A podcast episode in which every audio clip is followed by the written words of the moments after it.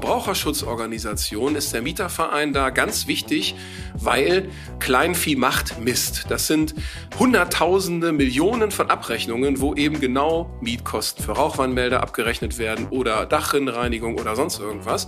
Und ob das jetzt passieren darf oder nicht, das äh, klären wir dann eben grundlegend.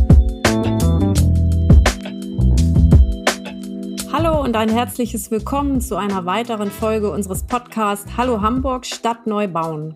Mein Name ist Karin Pein, ich bin die Geschäftsführerin der IBA Hamburg und heute ist Dr. Rolf Bosse bei uns zu Gast.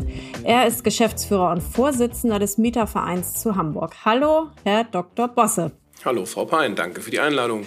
Ja, schön, dass Sie da sind. Wir haben uns ja schon bei verschiedenen Veranstaltungen in Hamburg getroffen und da schon einige Themen diskutiert. Insofern war es irgendwie Zeit, dass wir Sie mal zu uns äh, in den Podcast hier einladen. Und zunächst würde ich gerne ein paar Worte zu Ihnen und Ihrem Werdegang sagen. Wenn ich was Falsches sage, dann schreien Sie ganz laut hier. Mhm.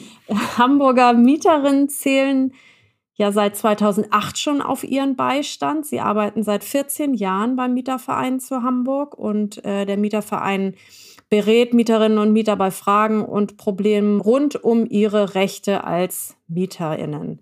Das kann zum Beispiel die Nebenkostenabrechnung oder Eigenbedarfsanmeldung vom Vermieter oder Vermieterin sein. Und Sie waren zunächst freiberuflich beim Mieterverein, sind dann in eine Festanstellung übergegangen und geblieben. Ich nehme an aus Überzeugung. Dazu sagen Ganz Sie genau. gleich bestimmt noch etwas. Und seit Anfang diesen Jahres sind sie alleiniger Geschäftsführer und auch gleichzeitig Vorsitzender Verein und beschäftigen sich insofern tagtäglich um die Belange ihrer Mitglieder und vor allem eben um das Wohnen in Hamburg. Und vielleicht fangen wir tatsächlich mal so an, dass Sie uns noch mal ein bisschen beschreiben, wie Ihre Arbeit eigentlich aussieht. Also zum Hintergrund noch mal für unsere Zuhörerinnen circa 75 bis 80 Prozent des Hamburger Wohnungsbestandes sind ja Mietwohnungen.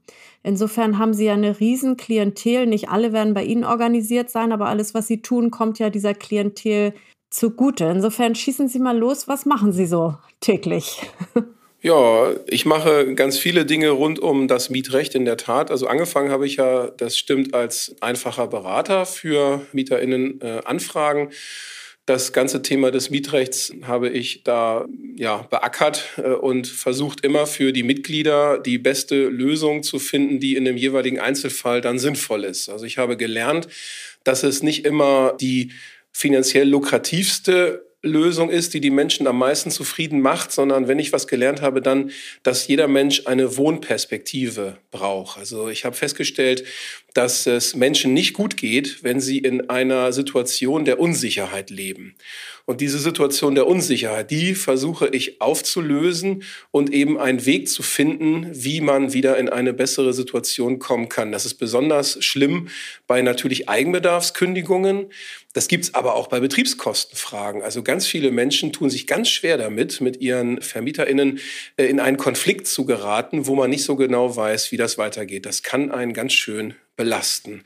Mittlerweile bin ich ja tatsächlich Vorstandsvorsitzender und Geschäftsführer. Das heißt, ich versuche einerseits unseren Mieterverein als ja, Organ der Mieterinnen und Mieter Hamburgs hier stark zu machen, stark zu halten, dass wir gehört werden bei der Politik, auch bei der Wohnungswirtschaft. Ich versuche mich da einzubringen, auch über den Deutschen Mieterbund in Berlin.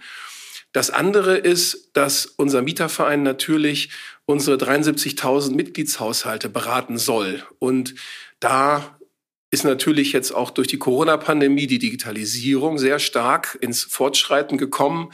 Wir haben in unseren Mitgliederbereich neue Beratungsformen integriert, wo jetzt Mitglieder ihr Anliegen vorbringen können, erste Informationen kriegen können, all solche Dinge. Und das ist etwas, was ich begleite und was mir auch wirklich unglaublich viel Spaß macht und wo ich hoffe, viel bewirken zu können noch. Ja, also äh, von wegen stark halten. Sie haben es schon in mein Wohnzimmer geschafft, will ich dazu nur mal sagen. Im Fernsehen äh, beim Rumseppen war da auf einmal Herr Dr. Boss und Ach. da sind wir auch hängen geblieben.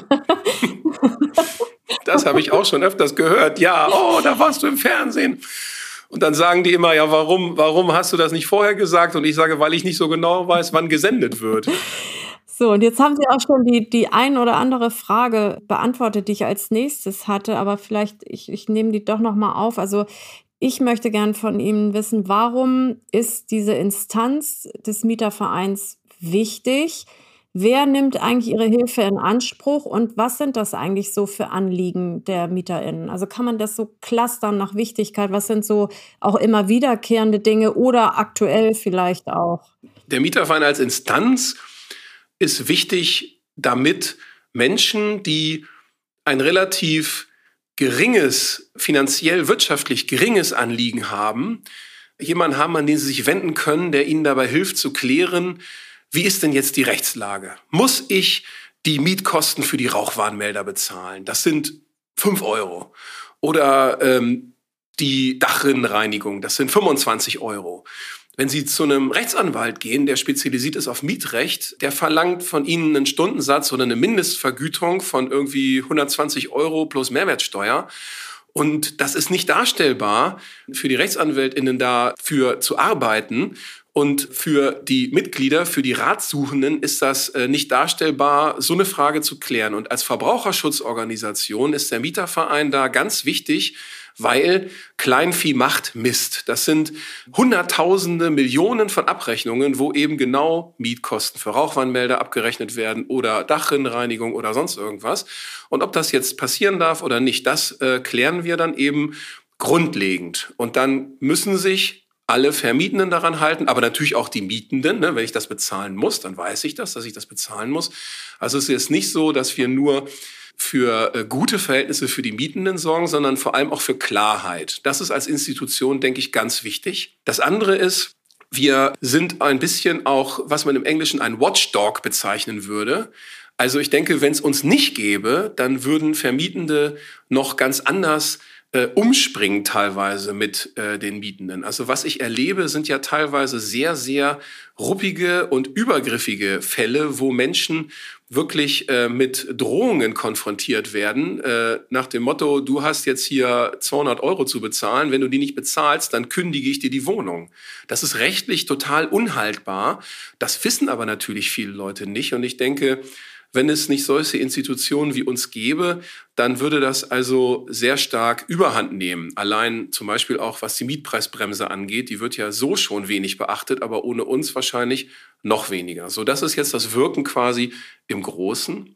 Ansonsten ist es so, wir haben natürlich Schwerpunktberatungen und die Schwerpunktberatung, der absolute Schwerpunkt sind die Betriebskosten, sind die Nebenkosten. Jetzt mit den Energiekrisenkosten, mit den ähm, Gaskosten und allem Möglichen, den Ängsten, die die Menschen haben, natürlich noch mal stärker. Aber immer schon waren mindestens 30 Prozent unserer Beratungen rund um die Nebenkostenabrechnung. Dann haben wir die Frage der Mieterhöhungen, die Frage der Wohnungsmängel, die Frage der Mietpreisbremse, die Frage der Modernisierung all solche Themen und auch allgemeine Wohnungsfragen. Ne? Ich möchte einen Hund halten, ich möchte meine Wohnung barrierefrei ausbauen. All solche Fragen kommen zu uns und wir versuchen die eben im Interesse unserer Mitglieder zu lösen und versuchen natürlich, das möglichst so hinzukriegen, wie ich schon sagte, dass es auch ein vernünftiges Miteinander wieder wird mit der Vermieterseite. Also diese Wohnperspektive, die muss immer im Blick behalten werden. Ja, Sie sprachen eben schon das Thema der Nebenkostenabrechnung an. Das ist ja tatsächlich ein hochaktuelles und auch für viele MieterInnen ja wirklich sehr besorgniserregendes Thema. Die Preise für, insbesondere für Gas gehen durch die Decke. Wie können Sie als Mieterverein hier eigentlich helfen oder, oder können Sie da überhaupt helfen? Ja, wir können helfen. Also erstmal ist es so, dass es immer wieder gesagt wird vom Deutschen Mieterbund, jede zweite Nebenkostenabrechnung ist falsch. Und ich kann sagen, das stimmt. Es ist nur so, dass nicht jede Abrechnung so falsch ist, dass man gleich hunderte Euro wiederbekommt, sondern da sind teilweise eben diese berühmten fünf Euro für die Rauchwarnmeldermiete abgerechnet, die da nicht reingehören. Aber trotzdem, die Abrechnung ist ja falsch. Das heißt, eine Überprüfung einer Nebenkostenabrechnung, auch einer Heizkostenabrechnung, lohnt sich immer. Und wir versuchen auch digital auf unserer Internetseite mit Online-Checks Hilfestellung zu geben für Menschen, die das überprüfen wollen, ob die Kosten, die die bezahlen sollen, für das Gebäude, in dem die wohnen, für die Wohnfläche, die sie beheizen, ob das plausibel ist, ob das also mit dem Heizkostenspiegel und den Kosten der allgemeinen äh, Heizentwicklung, ob das äh, vernünftig ist oder ob da schon unplausibel hohe Kosten da sind oder unplausibel hohe Verbräuche. Wenn wir sowas haben, dann ist das für uns ein Anhaltspunkt, zumindest zu gucken, wie verhältst du dich, Mieter? Oder wie ist das Gebäude energetisch? Gibt es da Verbesserungspotenzial? Gibt es da Einsparmöglichkeiten? Und wenn es sogar so ist, dass die Abrechnung nicht akzeptiert werden muss, weil vielleicht die Vermieterseite eine ähm, Kostenposition oder Kosten aus dem Vorjahr mit reingenommen hat oder irgendwelche unplausiblen Schätzungen äh, gemacht hat, dann kann man da eben direkt helfen. Ansonsten ist es so, dass wir natürlich jetzt leider auch viele Fälle haben, wo hohe Nachzahlungen gezahlt werden müssen. Dann versuchen wir zu klären, wie kann das gelingen? Wo bekomme ich Hilfe her? Wir haben jetzt gerade frisch verabschiedet diesen Härtefallfonds für Hamburg, wo Menschen, die sich die Energiekosten nicht mehr leisten können, dann Anträge stellen können über die Schuldnerberatungsstellen. Wir hatten sonst immer die Jobcenter und die Grundsicherungsämter, wo Menschen hingehen können, selbst wenn sie sonst nicht im Leistungsbezug sind. In dem Monat, in dem die Nachzahlung fällig wird, zählt die Nachzahlung als Kosten der Unterkunft und wenn dann mein Einkommen bestimmte Grenzen nicht überschreitet, bekomme ich Jobcenterleistungen oder Grundsicherungsleistungen. Also die Info, wo kriege ich die Hilfe her, wo kann ich hingehen, damit mir meine Kosten abgenommen werden, weil ich es nicht leisten kann, die ist auch ganz, ganz wichtig und das betrachte ich natürlich auch als Unterstützungsdienstleistung vom Mieterverein. Also vielleicht kleiner Werbeblock dann hier an dieser Stelle mal für Mieterinnen und Mieter. Äh, wenn man Mitglied bei Ihnen ist, bekommt man also Rechtsberatung und auch Hinweise in Problemlagen, wie man damit umgehen kann. Wie viele genau. Mitglieder haben Sie denn zurzeit und was kostet so eine Mitgliedschaft? Wir bewegen uns im Moment auf 74.000 Mitgliederhaushalte zu zum Jahresende. Wir haben also in jedem Jahr ein gewisses Mitgliederwachstum. Dieses Jahr ist das deutlich stärker sicherlich geschuldet dieser Unsicherheit der Energiekrise. Der Mitgliedsbeitrag beträgt im Augenblick 75 Euro im Jahr. Ab dem 01.01.2023 wird der ansteigen auf 81 Euro. Auch wir können leider die allgemeine Kostenentwicklung nicht ignorieren. Wir hatten 2013 die letzte Anpassung unseres Mitgliedsbeitrages und müssen das jetzt zum 01.01.2023, also nach zehn Jahren, nochmal machen. Und ähm, im Gegenzug dazu gibt es eben tatsächlich ab dem Moment des Beitritts Unterstützung, was Sie sagen, Beratung, wie löse ich ein kniffliges Thema, wie kann ich mich vielleicht verhalten und auch, wenn nötig, Vertretung gegenüber dem Vermieter. Also wir schreiben dann die Vermieterseite an. Was noch mit drin ist in der Mitgliedschaft, ist eine Rechtsschutzversicherung. Die greift allerdings nicht für Fälle, die schon laufen, wenn sie Mitglied werden. Das ist eine ganz wichtige Sache und häufig eine Enttäuschung für die Menschen. Aber das ist ja wie eine Feuerversicherung für ein brennendes Haus. Das gibt es auch ja, nicht. Das ist ja bei allen Rechtsschutzversicherungen eigentlich so, ne? So mhm. sieht's aus. Ja. Das ist etwas, ähm, trotzdem wird das natürlich dann auch vielleicht hoffend missverstanden, dass wir leider den Fall dann nicht Rechtsschutz versichern können, sondern erst, wenn drei Monate rum sind und dann gibt es eine Nebenkostenabrechnung, dann gibt es einen Mangel, dann mhm. ist er auch vor Gericht rechtsschutzversichert. Die gute Nachricht ist, mit unserer Arbeit können wir 98 Prozent unserer Anfragen lösen, ohne dass wir vor Gericht müssen. Und wenn wir vor Gericht müssen, dann gewinnen wir natürlich auch das meiste, weil wir dann natürlich auch sagen, komm, da gibt's Erfolgsaussichten, das probierst du jetzt mal aus. Mhm. Zum Thema aktuelle Nebenkostenabrechnung, Entwicklung und Gaspreise. Wir sind ja als IBA vor allem im Neubau tätig und zwar immer in großen, komplexen, größeren neuen Quartieren. Also wir reden da immer über viele Hektar und viele Wohneinheiten. Und unser Ansatz ist es ja immer für das gesamte Quartier ein, ein Wärmekonzept aufzusetzen, das möglichst auch aus lokalen Energien gespeist ist. Also Oberbewerder beispielsweise aus der Abwasserwärme unabhängig zu sein von irgendwelchen Kriegsgeschehen oder globalen Lieferanten und vor allem eben auch preissicher zu sein. Also aktuell rechnen wir in Oberbillwerder bei einer 80 Quadratmeter Wohnung äh, von Wärmekosten in Höhe von 32 Euro pro Monat, was glaube ich aktuell ein Sensationspreis ist. Und, Mit Warmwasser? Äh, nee, das sind jetzt nur Wärmekosten. Ich weiß gar nicht, ob Warmwasser da drin ist. Aber selbst wenn das drauf käme, wäre das auch immer noch ein guter Preis. Ja, ja, ja, ja. Also sonst wäre es irre.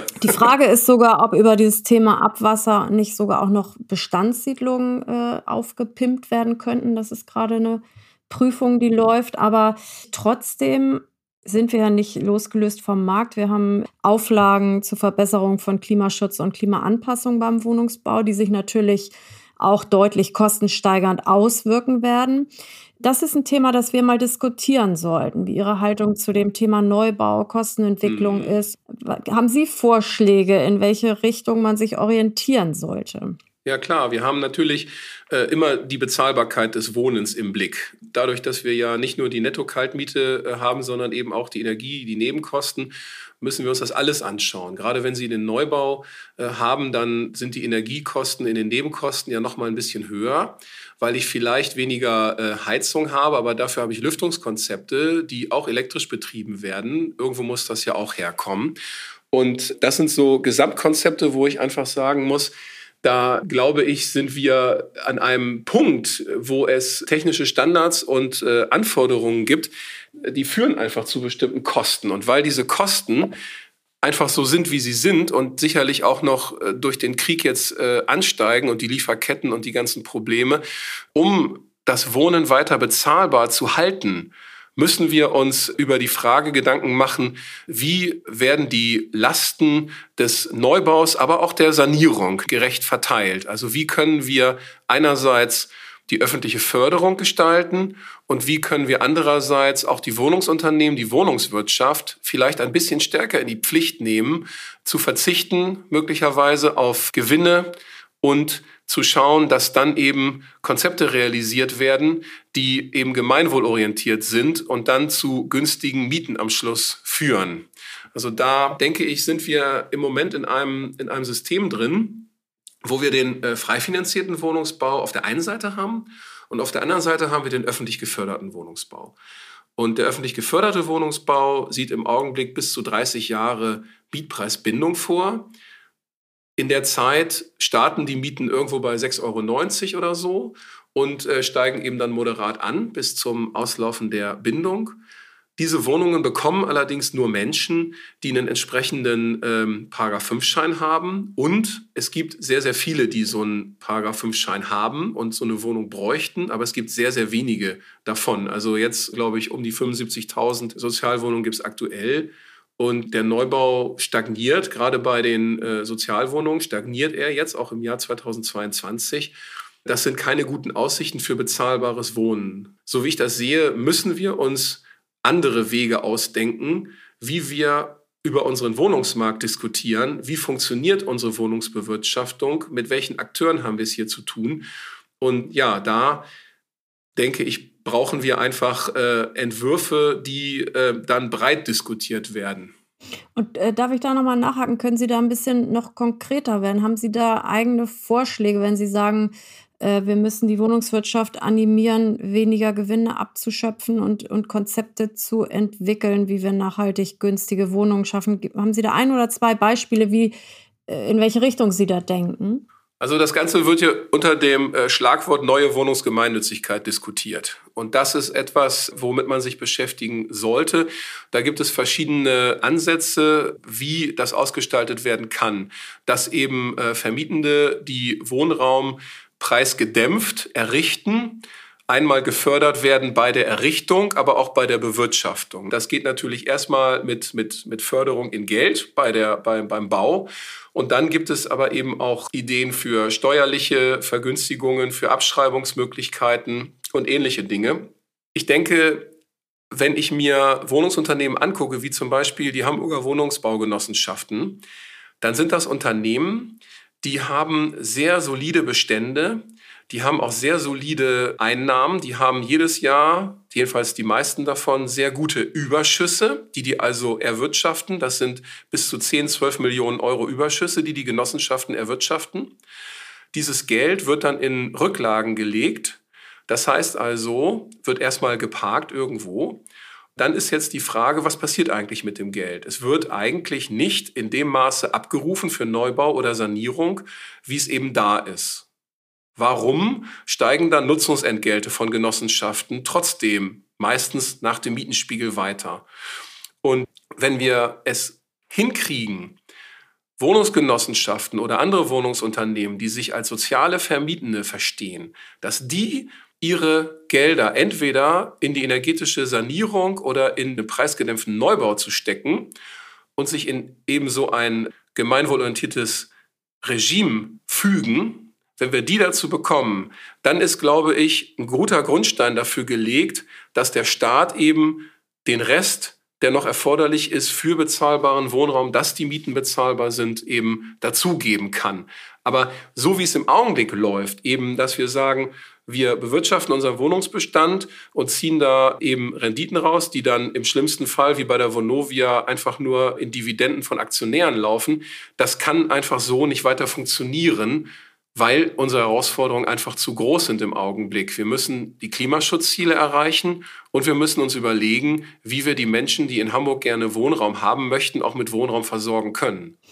Aber äh, werfen wir da jetzt nicht äh, verschiedene Dinge in einen Topf? Also wenn Sie sagen, die, die Genossenschaften haben so große Gewinne, die sie im Prinzip in ihren Genossenschaften halten, wahrscheinlich ihre Eigenkapitalquoten damit verbessern. Mhm. Ähm, dann ist es ja aber, äh, und die Vonovia sind, die ihre Dividenden rauszieht, das sind ja erstmal so zwei ganz, ganz unterschiedliche Total. Töpfe. Aber ich hatte, äh, ich hatte ja auch einen Podcast mit Herrn Lohmann und aus dem, finde ich, wurde nochmal sehr deutlich, dass wir in Hamburg einen doch recht großen Bestand an kommunalen und genossenschaftlichen Wohnungen haben. Ich glaube, am Ende waren das so 40, 45 Prozent, die bei einer Miete von unter sieben Euro liegen. Dass wir also da eigentlich einen richtig guten Grundstock haben. Das heißt, die Genossenschaften sind eigentlich da doch eher ein Garant für günstiges Wohnen. Ich verstehe sie jetzt so, dass eigentlich der Appell lautet, wenn ihr trotz dieser günstigen Mieten noch so viel Überschuss habt, könnt ihr dann nicht auch im Neubau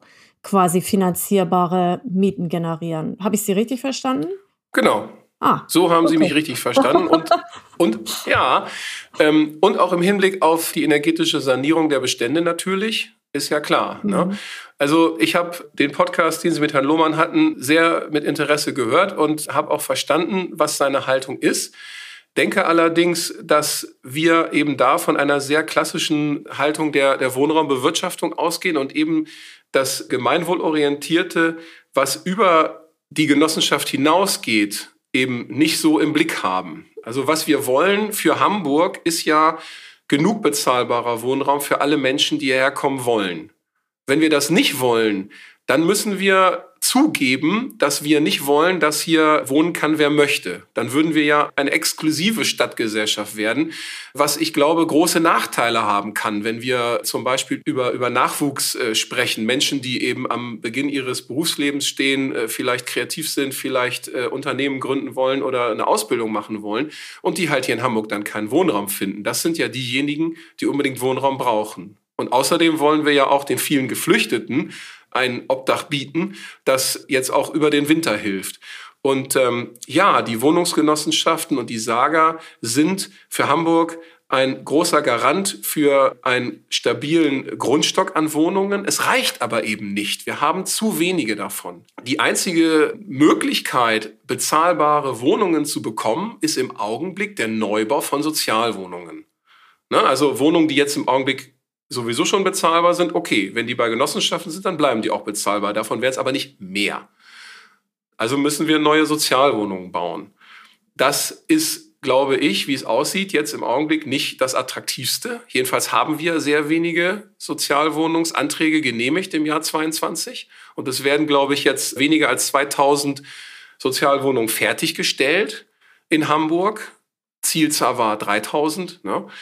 Wo immer wir also uns umgucken in der Presse, liest man, dass VertreterInnen der Wohnungswirtschaft sagen, also äh, die Zeiten des Neubaus und des bezahlbaren Neubaus sind, sind an und für sich vorbei. Also das sind keine guten Zeichen. Und auf der anderen Seite möchte unsere Bundesregierung 400.000 Wohnungen pro Jahr neu errichten. 100.000 davon sollen öffentlich gefördert sein.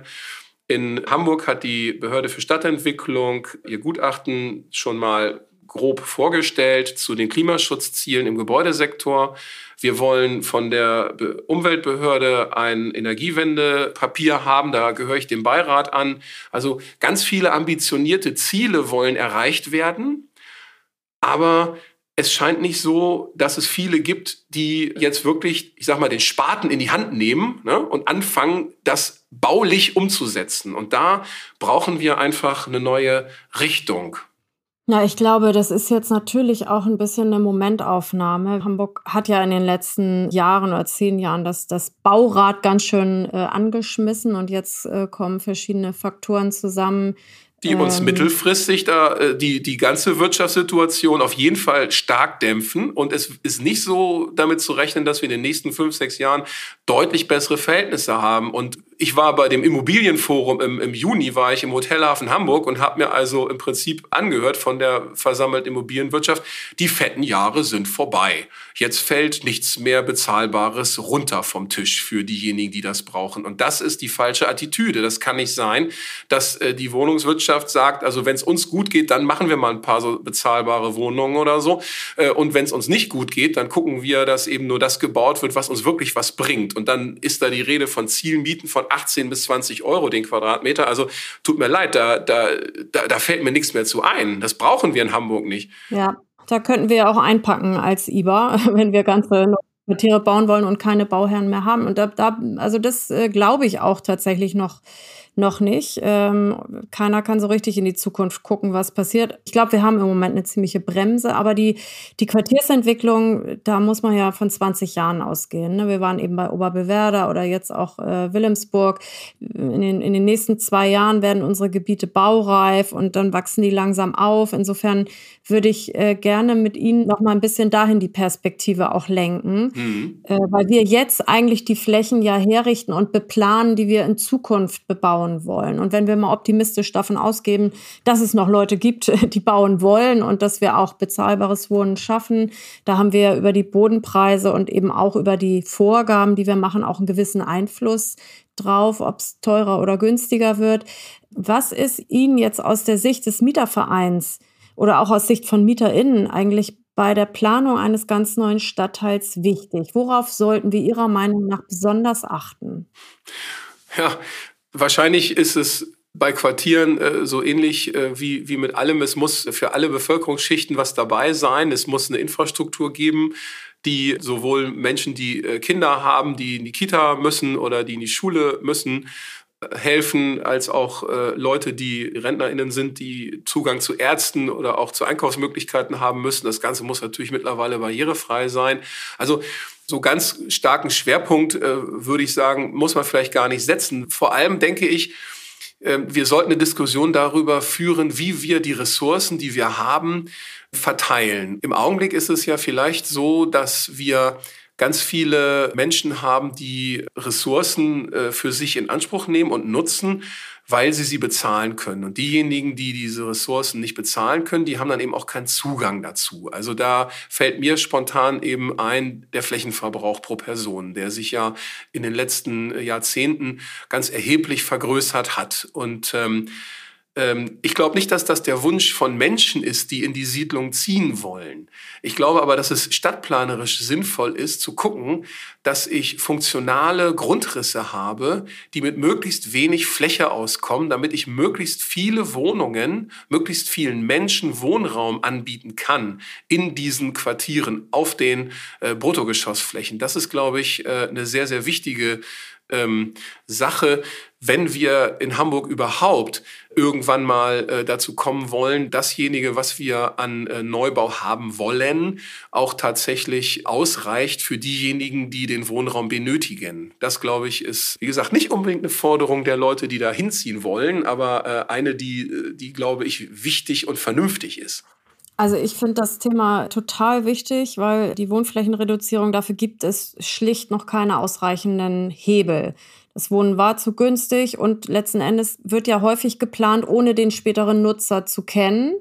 Äh, wir verkaufen Grundstücke an, an Bauherren, seien Genossenschaften oder Projektentwickler. Und wer dann am Ende einzieht, ist ja nicht bekannt. Deshalb finde ich auch tatsächlich dieses Modell der Baugemeinschaften hochinteressant. Wir sind ja angehalten, 20 Prozent unserer Wohneinheiten, also Grundstücke für Wohneinheiten an Baugemeinschaften zu vergeben. Das sind am Ende diejenigen, die da einziehen und die planen jetzt den Bedarf, den sie benötigen. Und interessant ist ja die Frage, wie sich jetzt auch diese Kostenentwicklung in den Nebenkosten auch auf Neuplanung und Bedarfe auswirken wird. Und was äh, auch noch eine wirklich interessante Beobachtung von uns ist, es ist ja stark in der Diskussion, darf man überhaupt noch freistehende Einfamilienhäuser planen, weil die natürlich einen erhöhten Flächenbedarf haben für nur eine einzige Wohneinheit.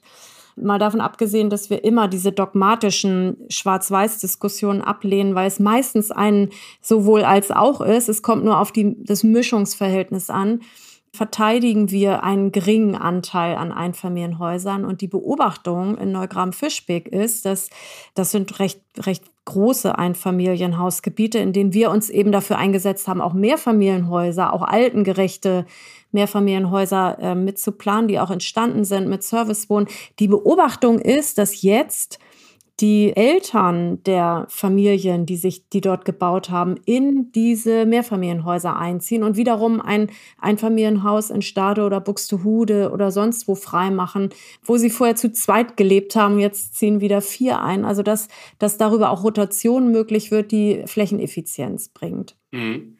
Ja, Menschen brauchen eine Wohnperspektive, das sagte ich ja schon. Und äh, ich denke auch die Wohnperspektive äh, über das Leben hinweg. Ganz viele Menschen, glaube ich, setzen sich auch zu wenig und zu spät mit der Frage auseinander, wo sollte ich denn sinnvollerweise in den nächsten zehn Jahren oder 20 Jahren wohnen? Ne? Also wenn ich in einem Reihenhaus lebe mit drei Treppen, dann gehe ich davon aus, äh, dass das irgendwann nicht mehr, nicht mehr gut möglich ist, das zu bewältigen. Und dann muss ich aber den Absprung finden zu einem Zeitpunkt, wo ich das auch noch selbstbestimmt machen kann und aber eben auch mir aussuchen kann, wo ich halt hin kann. Und wenn jetzt das, so ein attraktives Angebot da ist, ne? meine Kinder wohnen nebenan im Einfamilienhaus und ich habe mein, mein betreutes Seniorenwohnen nebenan und ich kann meine Enkelkinder sehen und dies und das, das ist ein toller Anreiz. Und äh, insofern stimme ich Ihnen dazu, dass dieser Ansatz richtig ist, dass es einen Mix geben muss für alle Bedürfnisse. Wir wollen ja Hamburg nicht zu einer Stadt hinbekommen, die bestimmte Gruppen ausschließt. Auch nicht diejenigen, die halt im Einfamilienhaus wohnen wollen oder wohnen können. Das muss aber halt eben dann auch seinen Preis haben, sollte nicht auf Kosten derjenigen gehen, die eben überhaupt Wohnraum brauchen und wenn der eben im Geschosswohnungsbau ist. Und äh, ja, wenn ich, wenn ich denke, eine Wohnung, die halt äh, irgendwie 80 Quadratmeter hat, ob die für eine Familie mit zwei Kindern äh, geeignet ist oder nicht, das kommt ja darauf an, äh, wie viele Räume ich da drin habe. Also ich würde mir äh, als Familie jetzt keine große Wohnküche mit Ess- und Wohn- und, und, Lebensbereich vorstellen und dann ist daneben noch ein Bad und ein Zimmer. Ne? Also das, äh, das passt einfach nicht. Und insofern denke ich, da kann man also auch planerisch eine ganze Menge machen, vielleicht auch übers Baurecht. Das vielleicht auch nochmal. Wenn Sie sagen, wir wissen nicht, welche NutzerInnen da dann in die, in die Wohnung einziehen, das können Sie schon, denke ich, über die, über die Grundrisse schon so ein bisschen steuern. Ich denke halt, Sie können jetzt große Quartiere planen. Das finde ich ist eine, ist eine tolle Gelegenheit, auch zu schauen, wie sie das sinnvoll ausmischen und wie sie das auch von den Energiekonzepten her machen. Was wir aber, glaube ich, unbedingt auch bedenken müssen, ist, dass es eben ganz, ganz viele Gebäude gibt in Hamburg, Mehrfamiliengebäude auch natürlich, die gehören kleinen Erbengemeinschaften oder kleinen EigentümerInnen, also Familien oder so. Die sind nicht in so einem Quartiersverbund drin, sondern die findet man dann eben in einer Straße ganz viele verschiedene Parteien, die da, die da eben äh, das Eigentum haben. Denen muss auch, denke ich, eine Möglichkeit eröffnet werden, wie die moderiert werden können, ihre Bestände vielleicht auch ein bisschen zukunftsfest zu machen. Also sei es jetzt äh, für die barrierefreien Ausbau, für die energetische Sanierung oder für andere Sachen. Da müssen wir, glaube ich, aber auch ran. Aber da gibt es doch auch schon einiges an Förderung, meine ich. Ne? Also der barrierefreie Umbau wird, wird gefördert. Meinen Sie, dass es einfach noch mehr äh, Beratung äh, da bräuchte? Ja, Beratung ist, glaube ich, ganz wichtig, weil ich glaube, dass ganz viele EinzeleigentümerInnen schon allein damit äh, sich über überfordert fühlen, sich jemanden zu suchen, der die da äh, entsprechend durch den Prozess bringt. Und äh, das, das sind ja für sich genommen ja auch schon Kosten, die, die möglicherweise entstehen. Ich glaube, dass große Wohnungsgesellschaften wie die Saga oder die Genossenschaften da Vorreiter sein können und auch diejenigen äh, mitnehmen können, die dann vielleicht im Randbereich derer Wohnanlagen wohnen oder sowas. Also da glaube ich, ist eine, ist eine etwas stärkere Kooperation auch total sinnvoll, dass man mehr versucht voneinander zu lernen in diesen Best Practice Ansätzen. Herr Dr. Bosse, das ist ein wunderbares Schlusswort. Ich habe nicht alle Fragen geschafft. Wenn Ihnen noch was auf der Seele brennt, dann sollten Sie es jetzt machen. Aber es ist das Ihr erste Podcast, wo ich mich wirklich wahnsinnig von eigentlich äh, dem, dem Redefluss, den ich mir überlegt hatte, entwickelt habe, weil es so spannend war. Aber bitte sagen Sie noch mal, ob Sie noch etwas haben, was Sie unbedingt senden wollten, weil die Zeit demnächst um ist. Also ich kann eigentlich nur sagen, wir leben in einer tollen Stadt. Und Hamburg hat sich über viele Jahre äh, entwickelt und in die richtige Richtung sollte sich Hamburg auch weiterentwickeln. Wenn wir wollen, dass Hamburg eine, eine attraktive Stadt äh, wird und bleibt, dann müssen wir gucken, dass das äh, Wohnen, wie gesagt, hier bezahlbar bleibt und dass wir auch schauen, dass wir unsere energetischen Ziele erreichen können. Und das sind, das sind zwei Dinge. Das eine wird äh, bei der Behörde für Stadtentwicklung diskutiert und das andere wird bei der Umweltbehörde diskutiert. Und ich denke, dass wir das zusammenbringen und dass Sie als IBA und alle AkteurInnen sich äh, in ihren Bereichen dafür einsetzen, dass wir es schaffen, eine Antwort zu finden darauf, dass Wohnen einerseits bezahlbar ist und andererseits ökologisch, nachhaltig, klimaschützend. Das ist, glaube ich, äh, eine riesengroße Herausforderung. Und das hoffe ich, dass alle Hörerinnen und Hörer dieses Podcasts sich darüber Gedanken machen, wie sie sich in diese Debatte einbringen können. Denn, letztes Wort, ich habe wirklich ganz viele Demonstrierende am 8. Oktober vermisst, als wir nämlich für den Mietenstopp demonstriert haben. Da waren eigentlich dafür, dass das eine Riesensache ist, viel zu wenige da. Das ist eigentlich immer schade, dass äh, sich so wenige Menschen dann ja zu Wort melden. Das wäre gut, wenn sich das änderte. Also nochmal ein Appell an, an die Zuhörerinnen, sich äh, auch Gehör zu verschaffen. Zu Ihrer letzten Bemerkung, dass das äh, im Prinzip ja fachübergreifend oder ressortübergreifend geplant werden muss. Das ist tatsächlich eigentlich unsere Kernaufgabe als IBA. Wir sind verantwortlich für das gesamte Quartier. Da gibt es Soziales, Wirtschaftliches, Ökologisches und es wird immer an verschiedenen Ecken gezerrt und es gibt Ansprüche und wir müssen eigentlich im Blick behalten, dass die Balance zwischen allem steht. Also wenn wir klimatische Änderungen verfolgen, was kostet das eigentlich? Können wir das überhaupt umsetzen? Gibt es die Materialien? Und da laufen zurzeit äh, ganz intensive Verhandlungen äh, unter Einbindung aller Behörden. Also ich, es ist eine Zeit, die unglaublich herausfordernd ist, weil sie, weil von allen Seiten Druck ist.